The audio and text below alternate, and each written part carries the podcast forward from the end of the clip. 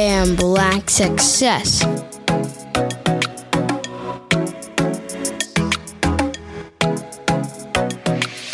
You're listening to Trailblazers.fm, an interview styled podcast that delves deep into bold conversations with successful Black entrepreneurs and leaders. Join us to learn actionable strategies, viable tactics, and innovative tools that you can put to use immediately on your journey to blazing your trail. And now, here's your host, my husband, Stephen A. Hart.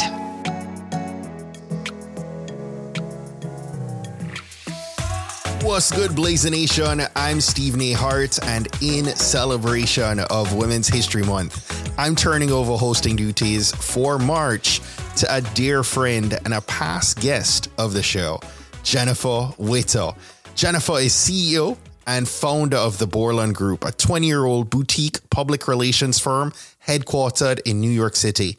Her agency specializes in women led and minority owned businesses, as well as grassroots nonprofits. Today, Jennifer is sharing in a conversation with the amazing Ebony Reed that you don't want to miss. I'll allow Jennifer to introduce and tell you a little bit more about Ebony before she gets into that conversation. And as a reminder, this is a second episode in a special four part Women's History Month series. Do me a favor, please share this episode right now with a few Black women you think this would impact most. I do hope you enjoy. Stephen, thank you so much for that wonderful introduction. Now, I want to start with my own introduction leading up to this wonderful person that we're going to talk with this morning.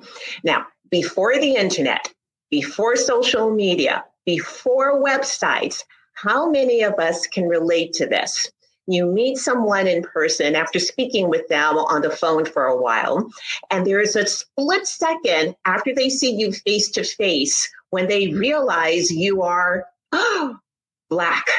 That kind of surprise, let's call it, doesn't happen too often nowadays because our photos are everywhere. But that doesn't mean we still don't get a reaction, sometimes negative, sometimes curious, of how are you as a Black woman are here in this position, in this career, being a boss.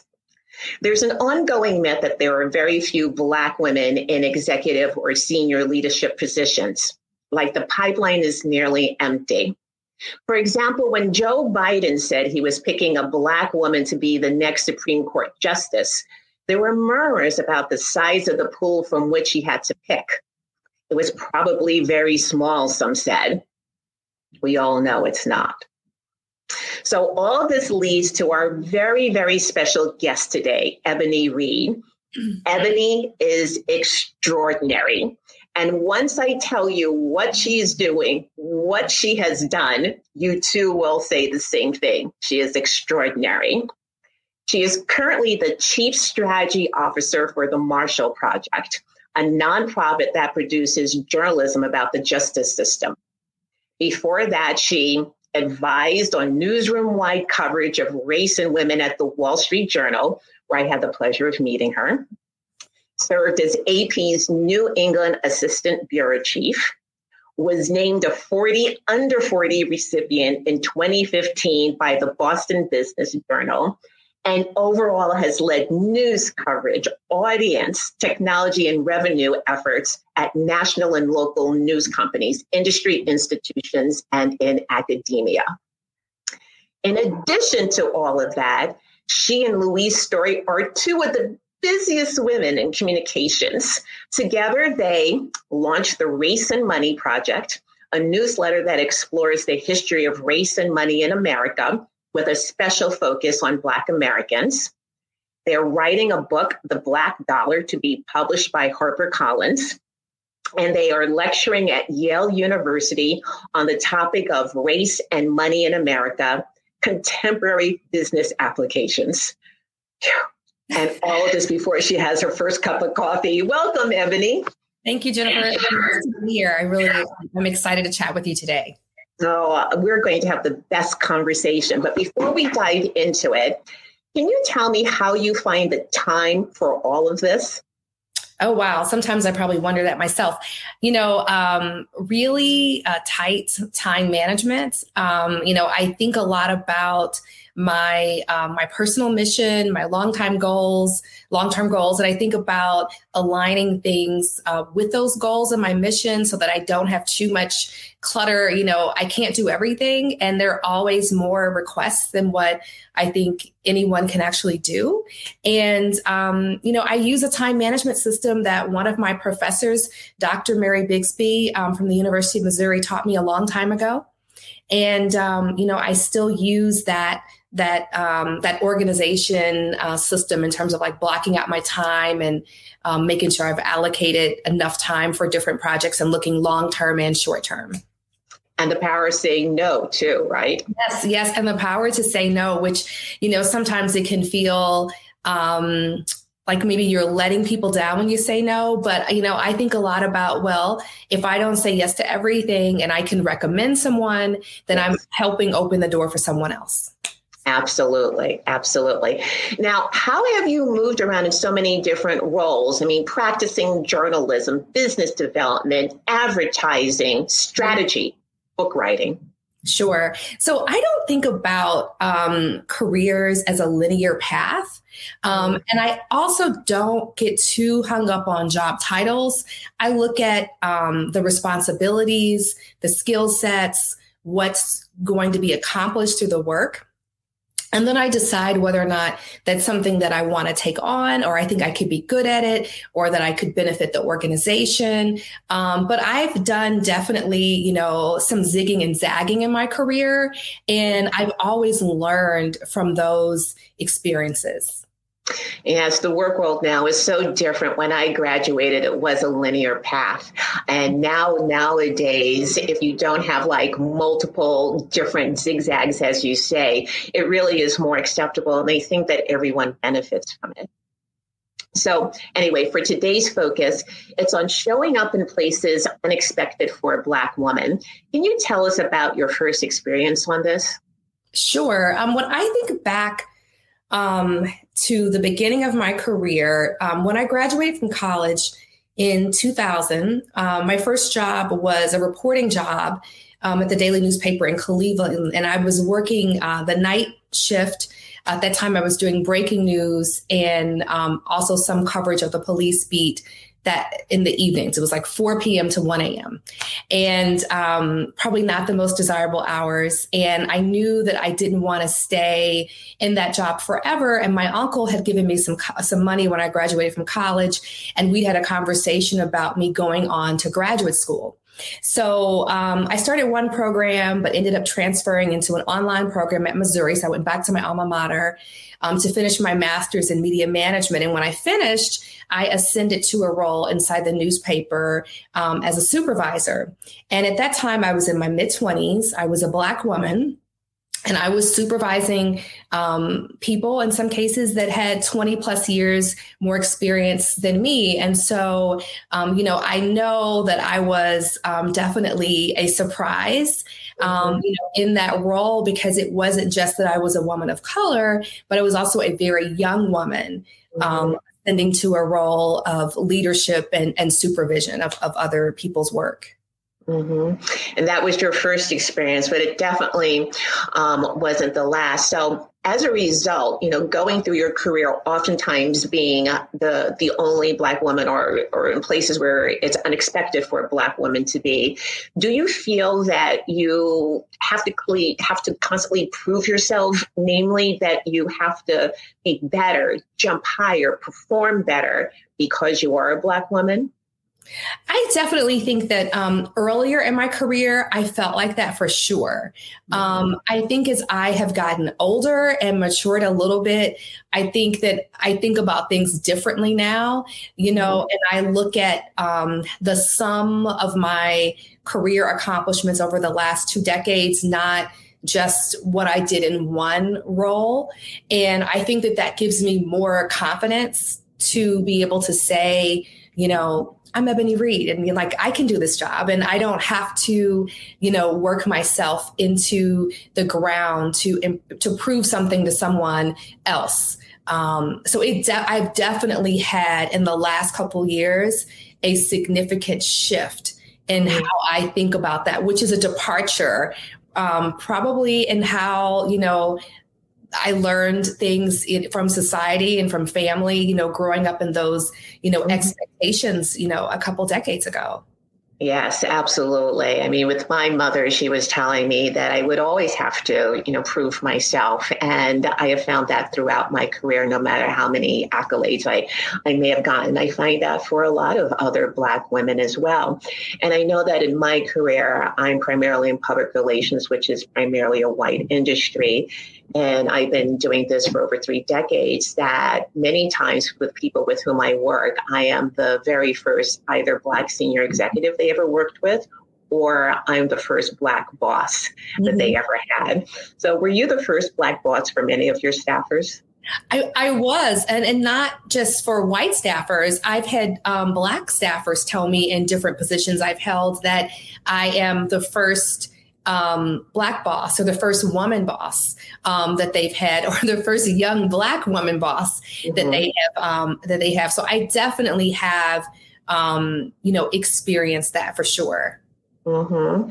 so my next question to you was well you know you're the first black woman that they've had to report black or white um, your subordinates so how did they react to you being in a position of power that is often not seen or personally experienced by mm-hmm. both non-blacks and blacks you know, I think it definitely has varied. Um, I've been in some roles in some places where I have been really well received, and people um, respected my experience and knew why I was there and what I came to do. And then I've I've worked in other organizations where I've had more um, pushback, and um, people have questioned my credentials, wondered um, if I was qualified to do the work. But I, um, one thing about me, Jennifer, is that I play the long game. Mm-hmm. And so I try really hard to not be rattled by mm-hmm. things that other people have going on and to really stay focused on like my personal mission and why I'm there and what I'm doing. But um, I'm also not afraid to address situations, you know, head on. So sometimes that means that, you know, we might have to have conversations with people that might feel a little bit uncomfortable.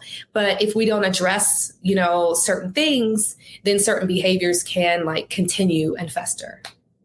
How do you address those conversations? Because it's never easy to to have those um, uncomfortable conversations. And when you're in the workplace, you also have to be very careful about mm-hmm. what you say and how you say it. So, for listeners who aren't in that position, how would you guide them in first initiating the conversation and then walking them through having the conversation and what how they can react to possibly negative reactions? Right. So I think it depends on um, the culture, the place that you're working. I think the relationship that you have with your supervisor is also at play, whether or not it's something that you need to talk to that person about. Um, I have been, you know, having been a supervisor, um, a lot of times I just try to solve my own problems unless I mm-hmm. really have to escalate it to a manager higher than me because I'm I'm in a role to solve problems. So a lot of times what I will do is I'll evaluate the landscape you know, and look at the entire situation. Um, I will consider what is in my power and what is not within my power. And then I will think about the pros and cons of all of the options that I have before I take any sort of action. And that includes, you know, speaking to a colleague or even talking to my boss. Just I just want to be really thoughtful about um, you know the situation. And then I would say um, it's really important to take notes.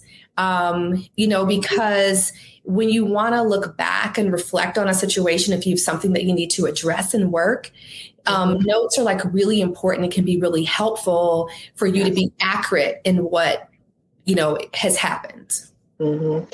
I totally agree. And I recently took a, a, class at Cornell University on inclusive leadership, and they were saying that when you have these conversations, to go to a neutral place. Don't have it in your office or the person's office, um, mm-hmm. because uh, you know walls get set up. There is a tone of defensiveness. Mm-hmm. So when you go to a neutral place, and it could be let's say in a park or in a conference room even it allows for more of an on-flowing a smoother flowing dialog mm-hmm. and i could see too jennifer that you know in this um, covid world um, you know i was working remote um, before the pandemic um, in a leadership role, but not everyone was. And so I'm sure that there are there are definitely implications there and how people communicate. You know, um, I guess technically for those that are working remote, we're all in a neutral place every day um, because we're you know mostly at our home offices if people are still working in that type of setup. Mm-hmm. You know, bringing up the pandemic, um, how has the pandemic been equalizer or, or a discriminatory element in your work?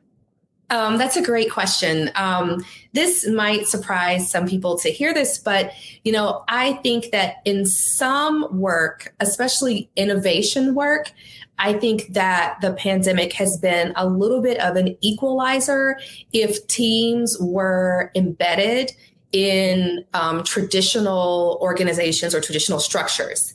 And the reason I say that is because, you know, this wasn't just my experience in a former role, but I've heard this from other people that ran teams that were trying to create change when their teams were 100% distributed when you think back to you know spring summer of 2020 when everything went completely remote for um, significant amount of time, um, colleagues who were in traditional roles that had been accustomed to coming into an office space were trying to figure out how to make remote work. But mm-hmm. colleagues that were doing more change and innovation, um, what I have heard is that, and my experience has been that they could move faster.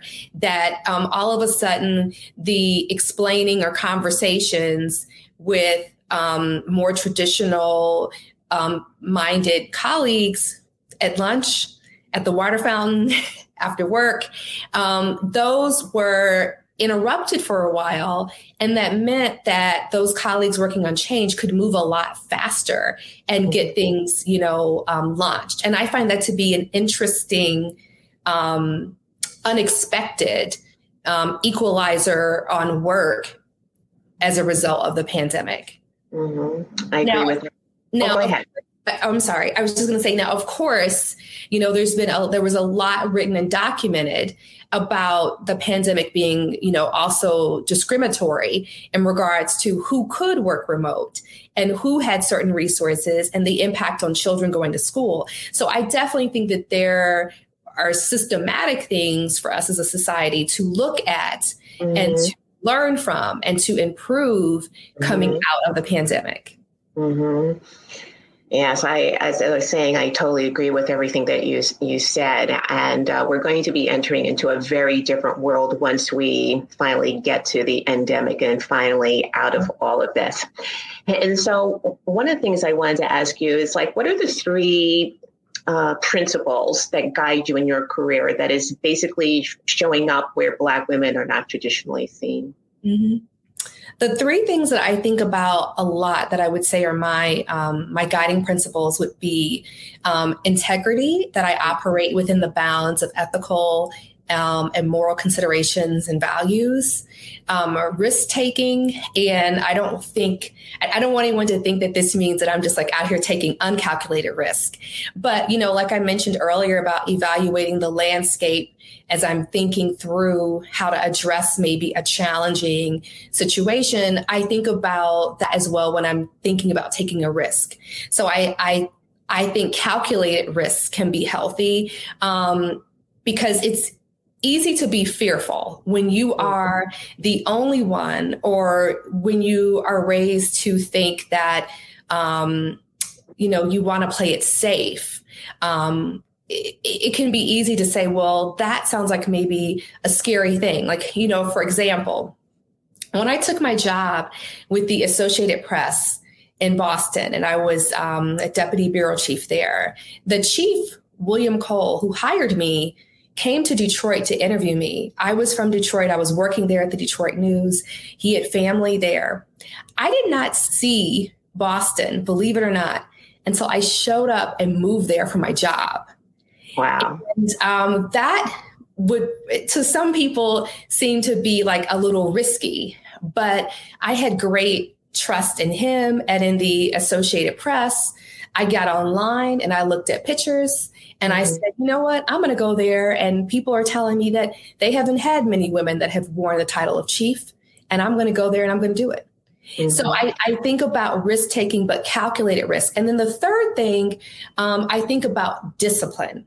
So trying to stay focused, effective time commu- um, time management, effective communication, um, and constantly running opportunities against my personal values and mission so that then I can identify should I say yes or should I say no to to an opportunity or a situation.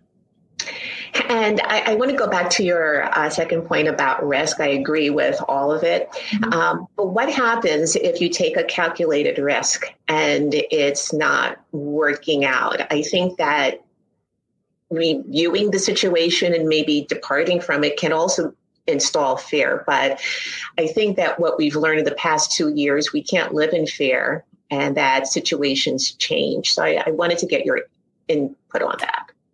Definitely. So situations do change, and um, every outcome. Uh, obviously in life won't be what we want it to be. But I do think if we're able to look, and certainly I do, look at a situation and say, well, you know, what did I learn from that so that the next time I mm-hmm. take a calculated risk, I'm a little bit better, you know, at it. And I think that that's really important. I mean, I've heard a lot of people say and read a lot of successful people's writings and have talked about there has to be some failure in the journey to be successful. And so um, we can think about that too when a calculated risk doesn't work out you know success is not um, falling down. The success is you know getting back up. Mm-hmm. you know so we all fall down and find the strength to get back up and knowing that everybody has a hard day hard time but you know you can keep moving forward. Mm-hmm. so um, i wanted to ask also in the last year you lost your longtime partner Terez Paylor he was so loved and respected as a person by everyone who knew him and for his work as a sports journalist. So I wanted to know what has that you about yourself and how have you channeled your grief? Wow. Well, I, you know, I miss Terez every every day. Um, I had a lot of friends um, former professors, former students, a lot of people from different corners of my life that have been consistent in reaching out to me over the past year. And they kept saying the same thing over and over. You know, Ebony, you are resilient. Ebony, you are tough. Ebony, you're going to make it through this. And I kept thinking, I don't even know if these people know what they're talking about um, because it is such a challenging experience. But the way that I've channeled my grief and something I'm really proud of is that Terez has two scholarships in his name.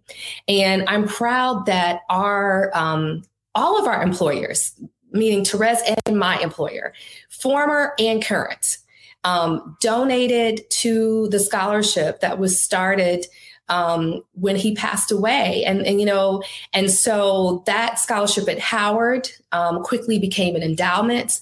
Um, within about you know six months or so, we had more than hundred thousand dollars in hand. Um, the Kansas City Chiefs, which he covered for a long time as a sports journalist here in Kansas City, where I live, um, I moved here to join him so we could you know plan our future.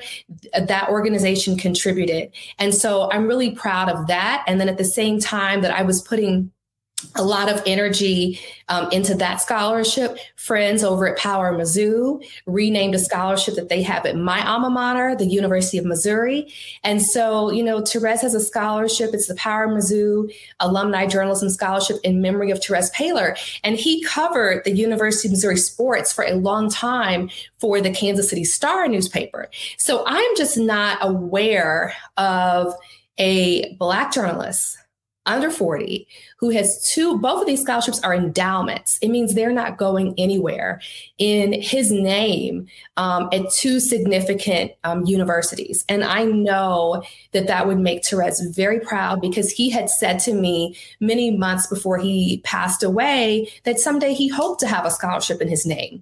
And so fundraising for the two of those and outreaching to those organizations, um, those universities to make sure that I'm doing all that I can to support it and then um, staying in touch to keep his parents updated. That is very um, significant and important to me, um, you know, to do that.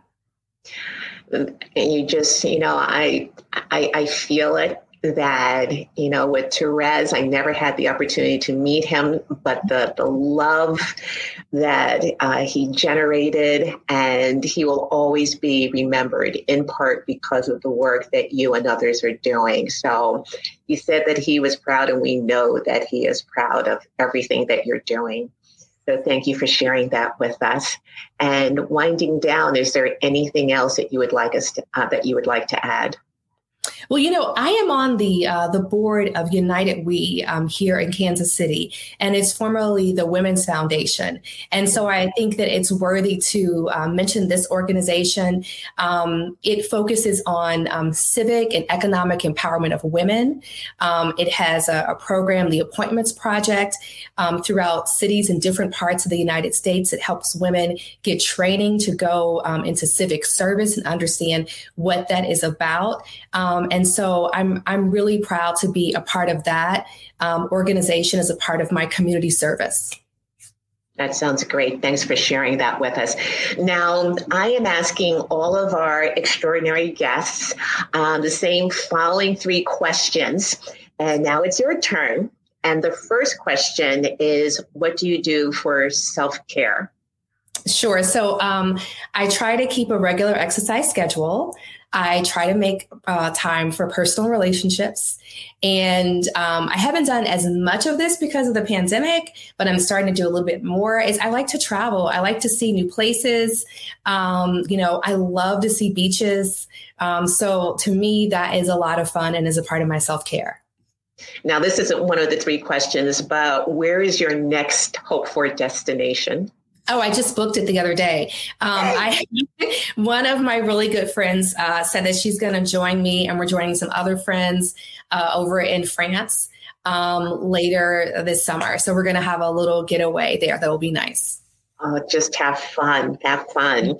Um, and speaking of fun, there's not a lot of fun in the world today. Um, you know, Ukraine and Russia uh, the the ongoing uh, pandemic, inflation, et cetera, et cetera. So there, we acknowledge there's a lot of negative, but there is positive. And I wanted to ask you, where do you see hope in today's world? You know, I see hope with the youth. I have to tell you that, like, my former students are so awesome. And not only was I um, on faculty as a professor um, for a little while with the University of Missouri, my, my alma mater, you know, but I have taught as an adjunct instructor in every city I've lived in. So I have I have thousands, I know it may be hard to believe, but I have thousands of students across this country that are working in communications and journalism. And they have been a force of being in touch with me in the last year. And I have former students from Wayne State in Detroit, Cleveland State University, Cuyahoga Community College, Kent State, Emerson in Boston, wow. Southern New Hampshire, um, soon to be Yale. And so, um, and of course, the Missouri School of Journalism. And so, I mean, they are so, as a group, um, so hopeful, excited about their future, um, chat with me often about job opportunities, career development. Um, I'm always happy to serve as a reference for them. And so just getting like their energy when they reach out to me um, excites me and makes me hopeful. Um, yeah you know, you're the second guest who has pointed out that the hope right now is in our youth, and I could not agree with you more. So, so go, young people, go. And the last question is: Name the three Black women who you admire and why. Sure. Um, so first would be my aunt. Um, Angela Fields. She is a social worker at Norton's Hospital in Louisville, Kentucky. She mm-hmm. is formerly uh, the chief social worker for the University of Louisville Hospital before it merged with Norton's. And she is a leader in my family and is the primary caregiver for my grandmother. Mm. And so um, I see, you know, I have a, a lot of respect for her and um, admire her a lot. Um, someone else I would mention would be Alice Dunnigan, and she is a native of Kentucky, the state where I was born. She uh, became the first Black woman uh, to be a correspondent um, to cover the White House, the Supreme Court, um, and the State Department in the 1940s. And we know that that could not have been easy. No. And then the third person I would say, I was thinking about this um, you know, in in light of Black History Month and Women's History Month, and just reflecting on people. And uh, Dr. Alexa uh, Canady was the first Black woman neurosurgeon. And when I was in um, high school, I read a book that had um, pictures of successful Black women, and she ascended to that accomplishment in the early 1980s. And I had thought at one point, oh, I might want to be, I might want to be a doctor. I might want to go into medicine. My skills in communication were much better than my science scores in school. Um, but um, I always really um, respected her and really admired her story. Well, thank you for sharing these three women. We applaud them and we admire them for the, the roads that they have journeyed on and the shoulders on which we stand. Now, Ebony, thank you so much for your time. We do want to point out that, as you said, that there's an endowed scholarship in Terez's name that was created at his alma mater, um, Howard University, and it will assist future journalists, and that you're helping to fund it. And information on that scholarship, as well as the other scholarship at Ebony's alma mater, is featured in the chat box. So please check it out. And Ebony, as always, you are doing wonderful work. You're a force of nature. And thank you again. And everyone here, please join us for another wonderful conversation with a woman of color who's making waves and taking names. And have a great rest of your day. I'm Jennifer. Hi, I'm Layla. If you enjoyed today's episode, feel free to hop over to IamBlackSuccess.com to access the show notes and transcript. You can also sign up for our newsletter there to ensure you don't miss any of our future content. We also have a favor to ask. It would help us a lot if you could take a moment and leave us a review for the podcast. Even just one sentence would really help and support the work we're doing and help get the show in front of more black entrepreneurs and leaders. Thanks for spending time with us today. Now go get that positive mindset with an intent to rise above, go way beyond, keep blazing your trail. I am Black Success.